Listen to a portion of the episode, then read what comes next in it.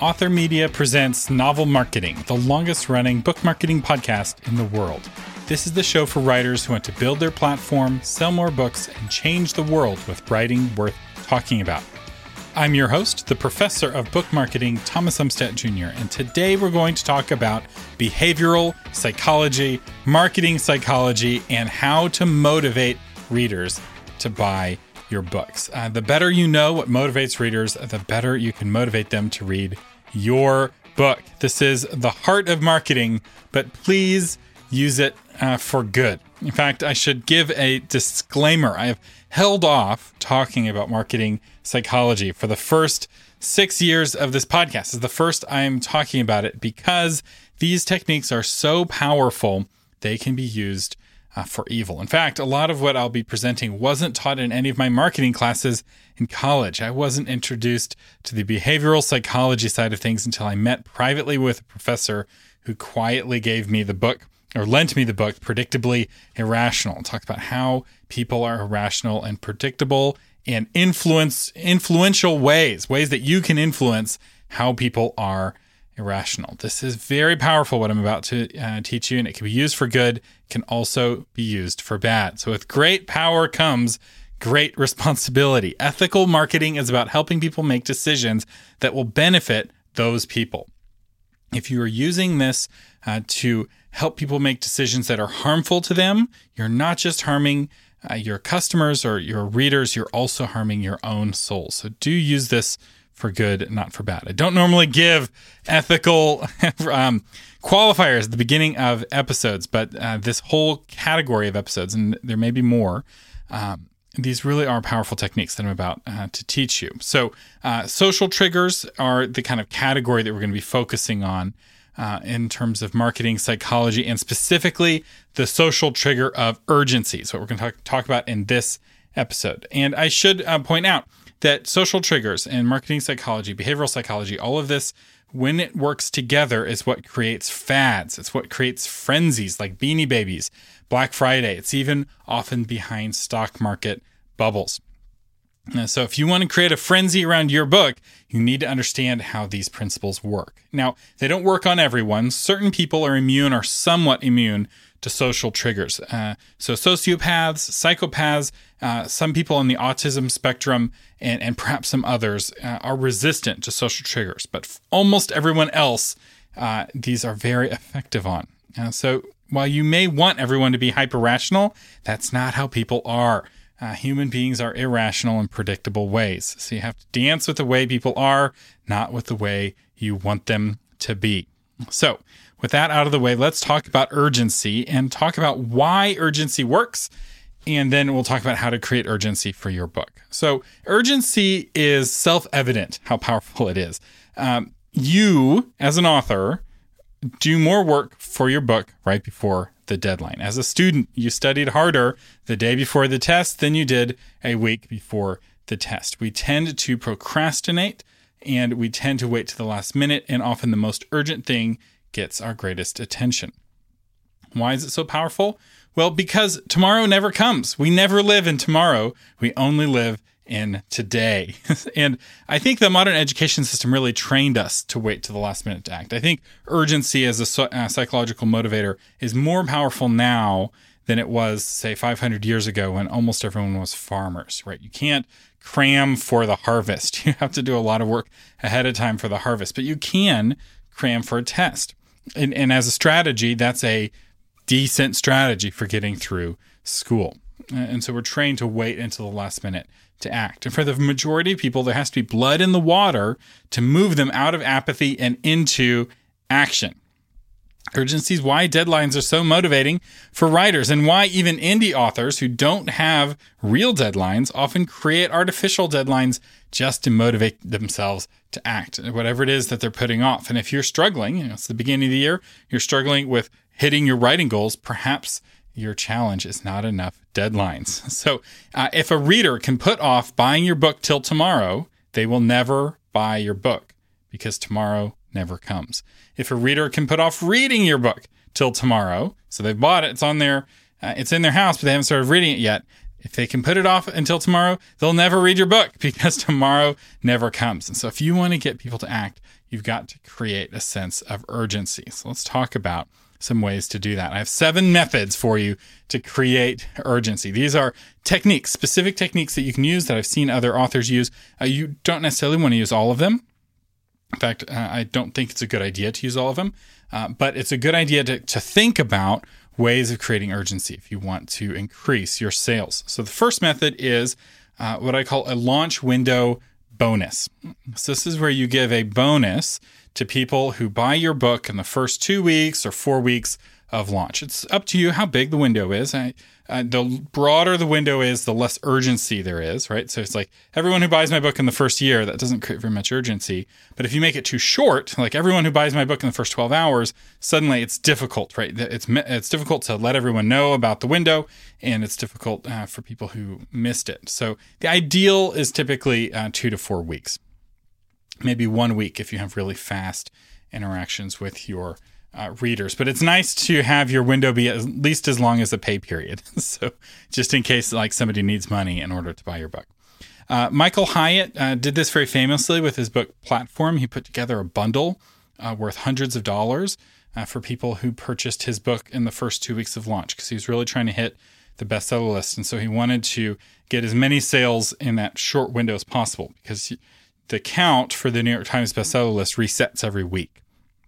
This is not a total number of sales. You can have a book that sells really well every week, but never a whole lot in any one week may never hit the New York Times bestseller list, which is why, like a dummies book, for instance, you'll see it sold hundreds of thousands of copies. And you're like, this was never on the bestseller list. And it's like, yeah, because it never had that surge, it never had that urgency. Um, so that's what he did. And he put together a bundle full of prizes. And some of the prizes were things that he created to give away to people. Uh, and other things were prizes that he recruited other people to donate. I, I, I seem to remember him reaching out to us uh, back when I was running Bestseller Society about a prize of some kind, or maybe we reached out to him. And I don't remember if we were in the bundle or not, but I remember um, there being some discussion because he was reaching out to lots of other folks uh, to get them involved in this big promotion. And it created a big event and a great uh, sense of urgency. So, what would you put as your bonus in your launch bundle? Well, some short stories uh, could be good, especially exclusive short stories might be interesting, especially if they're uh, in your story world with your character. If you're writing nonfiction, perhaps some guides or a tip sheet, uh, some printables, you know, something that's useful, something that people want that they'd be willing to pay for. Uh, if you're doing nonfiction, maybe you have a course companion that goes along with the book. Maybe you give it away for free for the first two weeks to create that sense of urgency. Uh, discount codes on products uh, can be very motivating and you, it doesn't have to be on your products right? All of these things you can borrow from other authors and the, you can put together a bundle of similar authors right? If you're writing urban fantasy you can have short stories by other urban fantasy authors that are in your bundle if you'd like. Uh, if you're writing nonfiction you can have other experts on your topic who put together goodies. And this is great for them because it gives them an opportunity to introduce themselves to your people um, and it also gives your people a sense of urgency to act now so they can get uh, the bundle. Of course, this all depends on having an email list, right? If you can't tell anyone about the launch bonus, it won't do you that much good, which is why email marketing is so key. So, all these different things to talk about on the podcast, they all work together. Uh, but yeah, partnering with other authors is really powerful. And you know, if you're looking for other authors to uh, partner with, you know, feel free to use the Novel Marketing Facebook group and see if you can find some other authors who are uh, writing similar uh, works to yours. Uh, and I do want to say, though, that the bonuses have to be actually valuable. So this tactic was way overdone a few years ago by authors who were giving away useless prizes, and readers got a little burned on the bundles. And I don't see this tactic used as much uh, because of how overdone it was, uh, but it's still a solid tactic. If you put together a valuable bundle, and by valuable, I mean people would pay you for it, and, and even better, people do pay you for it then this tactic is very solid. All right, so let's talk about the second method. Uh, and this is a limited first edition print run. So, first edition print run prints of uh, Harry Potter, uh, you know, the most recent one that sold on auction sold for, I think, $60,000 or $70,000. People love owning first editions of a book. And uh, for a lot of indie authors, they kind of have an unlimited first edition because their book is print on demand. And I think that this is a mistake. I think there's a lot of power in having a limited hardback first edition and then you go print on demand after that. Even if it's only 100 copies or 200 copies, uh, having that limited quantity creates a sense of urgency as readers are racing against each other to get copies before they sell out. This also uh, hits on some other social triggers I'll be talking about in future episodes. A limited edition first uh, print run uh, is v- very powerful from a marketing uh, psychology perspective. Uh, I actually did this by accident, or kind of discovered this by accident with my book. So uh, when I launched my book years ago, I wasn't thinking about marketing psychology when I did it, which was perhaps a mistake, at least not with the book launch. I was with the Kickstarter campaign that led up to it. But when I printed the books, or, or I made the order, the print on demand order for the books to fulfill to the Kickstarter backers and to sell at my launch party, there was a glitch on the spine of the book. And uh, what I decided to do was go ahead and sell them. You know, people had the option if they didn't want the one with the glitch, they didn't have to take it um, because it was fixed and we did have fixed ones, but there was that limited number of glitched ones. And the way I presented it with these are like rare, uh, flawed versions, like a flawed coin, right? It's this is a rare version. It's how you know this is from the initial printing, and a lot of them had signatures in it, and people loved that. They loved having the one with the glitch. It wasn't a major glitch, but it was very obvious on the spine uh, that the uh, spacing was off. We ran out of time, and the launch party was scheduled way ahead of time. We already had the venue booked. Uh, many things I'd have done over if I could have done it over again, but it ended up working out because it created scarcity, which is, again, a social trigger we'll talk about in another episode. But that scarcity also created a sense of urgency and it created a rare kind of printing of the book. And as it is, I think I have uh, a small handful of these copies left. Uh, and the only way to get them now is either buy them from somebody uh, who is at that party, buy it from one of the Kickstarter backers, or buy it from me. I from one of my uh, few remaining copies. I also did this, uh, you all heard last week when I did, uh, or actually the last several weeks, I've been talking about the mastermind groups. The novel marketing mastermind groups are limited to 10 people per group, 10 in the pre published group and 10 in the published group. And, you know, that limit wasn't an artificial limit, right? Now, the whole point of a mastermind group is that it's small enough for everyone gets to know everyone else. And also, it needs to be small enough where we all fit on a Google Hangouts video call. Um, so it, it, was a real limit, but it did create a sense of urgency as those slots started filling. Anyone going to the Patreon page could see, oh, there's only five slots left. There's only three slots left. And that creates a sense of urgency that motivates people uh, to act. And and as I record this, the pre-published group's completely sold out, and there's a waiting list of folks trying to get on. There are a handful of spots left in the published group. So if you're a published author and you're wanting a mastermind group, there are a handful of slots available for you. See how that works? urgency is a very motivating thing. All right. Now let's talk about method number three, uh, which I'm calling first buyers get a bonus. Uh, this is similar to method one, where everyone who buys in a window gets a prize, right? Everyone who buys in the first two weeks gets this bundle. And there are ways of setting it up, especially when it's in a time window where it, you know you set up an autoresponder and everyone who emails an email address automatically gets an email back with the response. Uh, but you you can do it instead where you limit it to the number of people. So the first hundred people who email me their Amazon receipts get the bonus bundle. Uh, this kind of urgency protects you if what you're giving away is super valuable or you have a limited quantity available. So if you're giving away t-shirts to everyone who buys your book or something really expensive, you don't want to go bankrupt giving away 10,000 t-shirts. It also works best if there's some way where people in real time can see how many spots are left. So from a technical perspective, this way is harder to do. It's more work. You have to have a higher level of technical sophistication uh, to do it well. And in general, I recommend that you go with the launch window bonus rather than the first X number of people bonus. But you can do it either way. It's up to you. Some I've seen authors do it both ways, and there are, are pros and cons uh, of each. Uh, the fourth method is what's called free pulsing or price pulsing. Uh, so, price pulsing is when you, for a limited time, reduce the price of your book. And the key here is for a limited time, and you have to tell people it's for a limited time. If uh, otherwise, they just assume that that is the normal price. So, uh, for, uh, price when you reduce the price for a limited time. Uh, stores do this all the time, creating sales. It's why it works. and the reason why stores continue to have sales is that the strategy continues to work and it creates a sense of urgency. Uh, and then free pulsing is the same idea. You just bring it down to zero.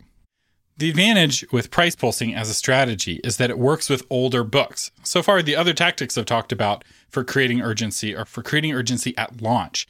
But you can price pulse a book at any time. So you can price pulse a really old book if you want. You can also use this at launch if you want to. We have a whole episode on price pulsing, episode 108, and I have a link to that episode in the show notes. But I should tell you that price pulsing is how James L. Rubart, former host of this podcast, became a best selling author. His publisher, Price pulsed down to zero. So his book was free for a short period of time.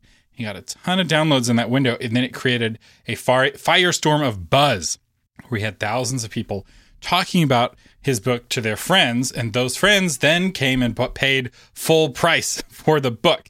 Uh, and they didn't necessarily know about the free pulse, right? Their friends are telling them about the book. Somebody may get the book for free, and then it may take them weeks or months to finish the book, and that it's during that time that they're talking about it. So it's a way of kind of triggering word of mouth and creating a sense of urgency. It's a really powerful strategy, and especially for older books. If you have a deep backlist, periodically price pulsing those books where you reduce the price and you let your list know that the price has gone down. Maybe you work with a service like BookBub to help spread the word that the price is down for a limited period of time, and it can create that frenzy of buying, which is what we all want. Uh, the fifth method of creating urgency is another launch method, and it's called collective action. Uh, and this method works best if you have a passionate following, people who want to see you succeed, either because they're connected with you, like they really like you uh, as an author or, as a person, right? If you have some celebrity, or if they really like your cause, they're, they're behind you politically. And it's the appeal that if everyone buys in the first week, we can hit the bestseller list.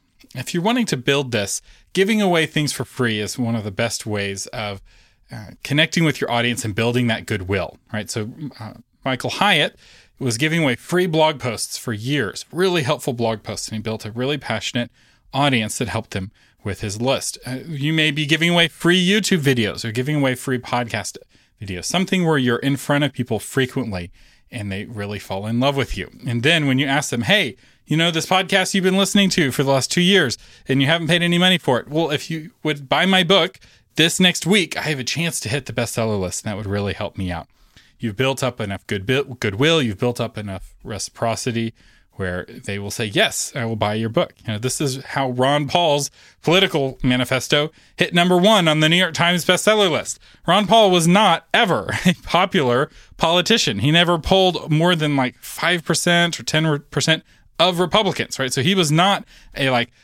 the kind of person you would expect to hit number one on the New York Times bestseller list, but his passionate following, his small passionate following, all bought his book on the same week, and they helped him hit uh, number one on the list uh, because they wanted him to rank because they supported his ideas. Uh, so this method is hard to use if you're just getting started.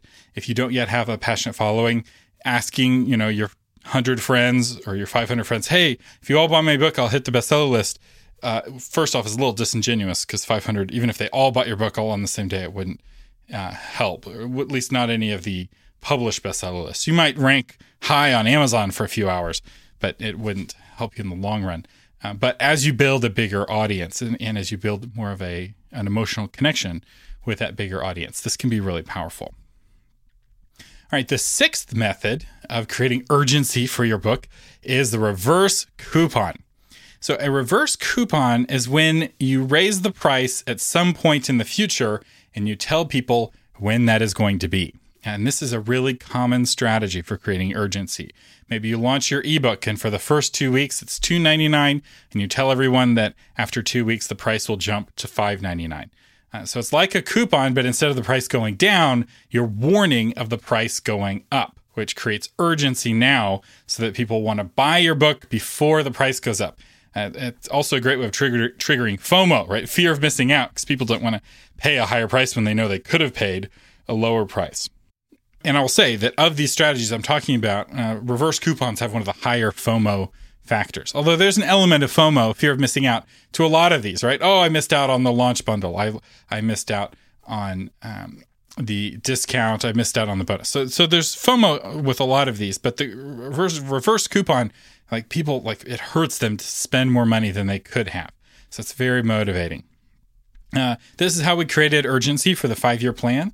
Uh, it, you know, we knew, we realized that we had priced it way too low. And so we raised the price several times and we're continuing to raise the price, but we always give lots of warning ahead of time. And one, one of the things I like about this method is that it's also a way of raising the price of a product without alienating your audience because you give everyone who knows who you are and is listening to you, either on your podcast or in your email list or however you're uh, communicating with them, lots of warning. so you're actually doing them a service, right? You're not like secretly in the dead of night raising the price in your book. You're warning people, hey, in a week, the price is going to go up. Now's the time to buy it. And so they're like, thank you. When people hear about that, when they hear that a price is going to go up, their response is always thank you. And it allows you to raise your price without people complaining, right? Imagine if your gas station said, Hey, we're going to raise the price on gas tomorrow, right? You'd want to know that information while simultaneously it creates urgency for the gas station to get people to come in and buy their gas today.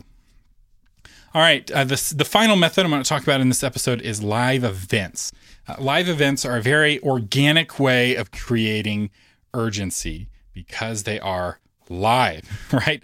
Uh, when I watch a Netflix show or a Disney Plus show now, since we've canceled Netflix, uh, I can watch it anytime. I can watch The Mandalorian anytime. But if I want to watch a football game, there's a built in urgency there that is organic. It's not contrived at all, right? You're either watching the football game live or you're not. I mean, it's not live, it's not as fun. And you have to stay off social media so you don't know who won the game.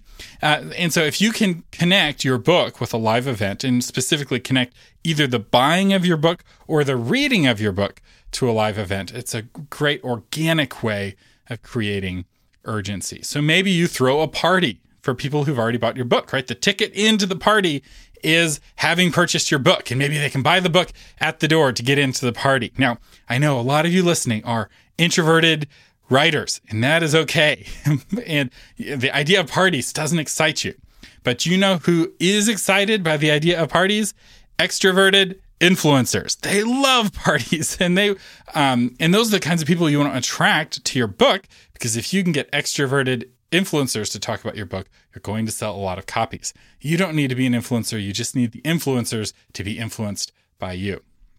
So maybe having a launch party and real life launch party. I'm shocked that more authors don't do this, but then I'm not shocked because I remember most of us are introverted. and so the idea of throwing a party eh, is, is really exhausting, but it can be an incredible way of selling your book at full price uh, to people in your real life community.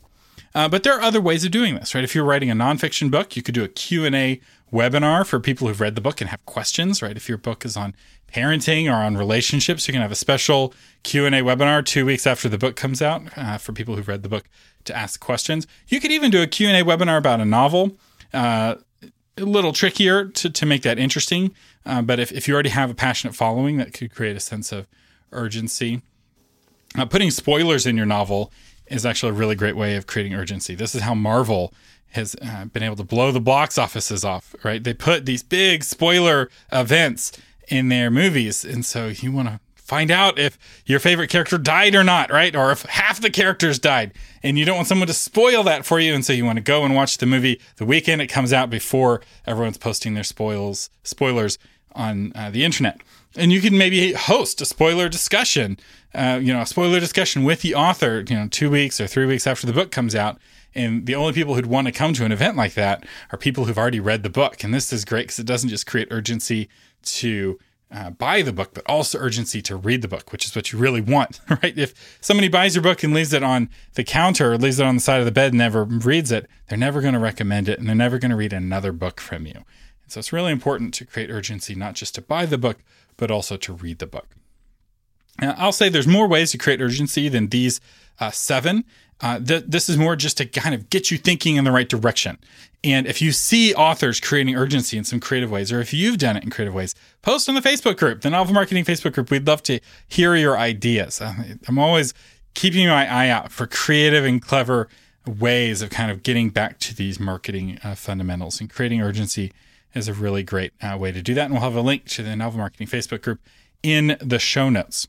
Our sponsor today is a, a uh, new course that I've released recently called The Art of Persuasion. Uh, th- I said last week that I've been teaching this uh, for over 10 years. I've actually been teaching this for over 15 years. I, this is a, like a fundamental course. And it's changed quite a bit uh, since the first times that I taught this. I used to be a speech and debate coach, and I've had students that have gone all the way to the national uh, tournament and national championship in speech and debate. And I've also coached regular speakers and authors. So there's a lot of fundamentals here into how to make your writing more persuasive. Uh, this is critical for nonfiction if you're trying to persuade people with your book, but it's also useful if you're writing nonfiction uh, if you're trying to persuade people to buy your book. so if you thought this talk about marketing uh, psychology was helpful, we talk about a lot of other elements of persuasion in this course. And how about this for some creating some urgency?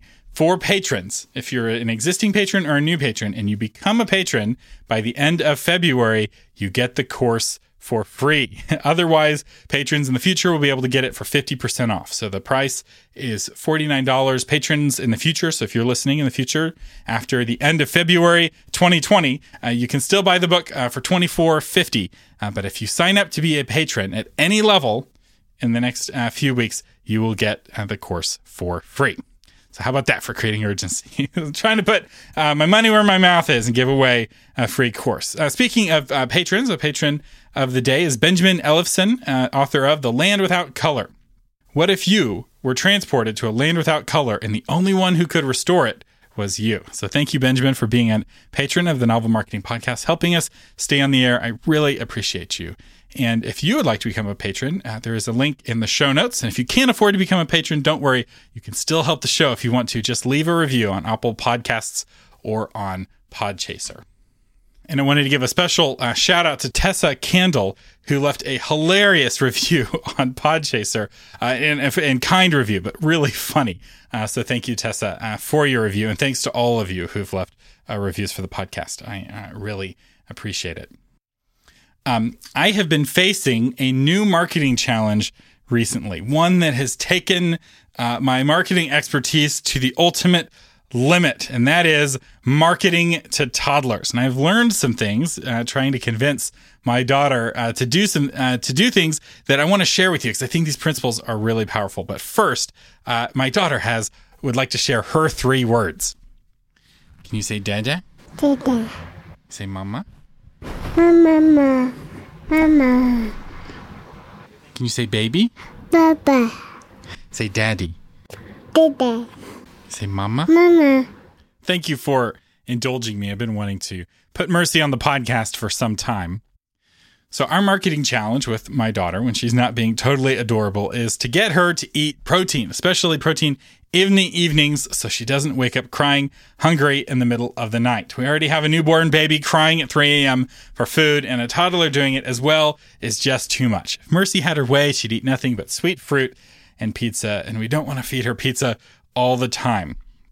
So, what do we do? Well, there's lots of different ways of solving this. I know many of you have had children and you've come up with really creative solutions on how to get your children to try foods they have never tried before. And what I did and um, recently was I cut up some uh, meat for her in the shape of pizza slices and gave it to her and called it meat pizza.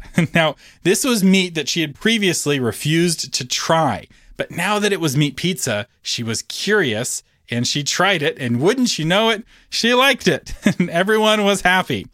Uh, and a lot of book readers are like toddlers. They want the familiar. In fact, they only want the familiar. They want to read the authors that they already read. They want to read the genres that they already read. And this is a challenge for you as an author to acquire new readers. It's great if you already have happy readers they want to keep reading your books, right? An object in motion wants to stay in motion. But how do you get people to try you uh, in the first place? Well, you don't come to them and say, Hey, I've got this brand new thing that's unlike anything you've ever read before. You do that, they will close their mouths and turn away their heads like petulant toddlers. That's not what people want. That's not what most people want, especially as people get older. I feel like um, when people are in their teens, they're most open uh, to new experiences. But teenagers don't read a lot of new books. That's not the kinds of experiences they're wanting.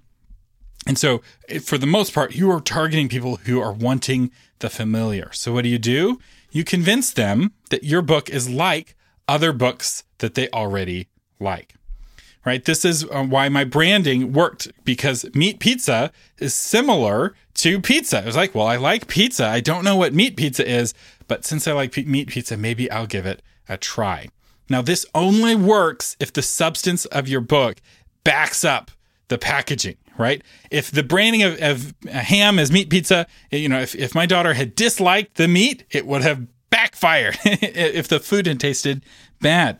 And, and so your book has to be good enough uh, to, to fit with the cover, with the promises that you're making. So, a question I want to give you to ponder is which successful author are you the most like? Which book, successful book, is your book the most like? Uh, you need a clear answer to this question. If your answer is, I'm unlike any successful author, no one is like me. Like I said before, readers are going to tighten their lips and turn away from you. Uh, you don't want to trigger that petulant toddler reaction. And you'll never get a chance for them to even taste your book and see how good it is. You have to convince them that you're a safe bet, that you're like other things that um, they already like. So, so just think about that. I know many of you have figured this out with toddlers. Just think of your potential readers as toddlers, and your marketing will get a lot better. Uh, do you have a question you want me to answer on a future show?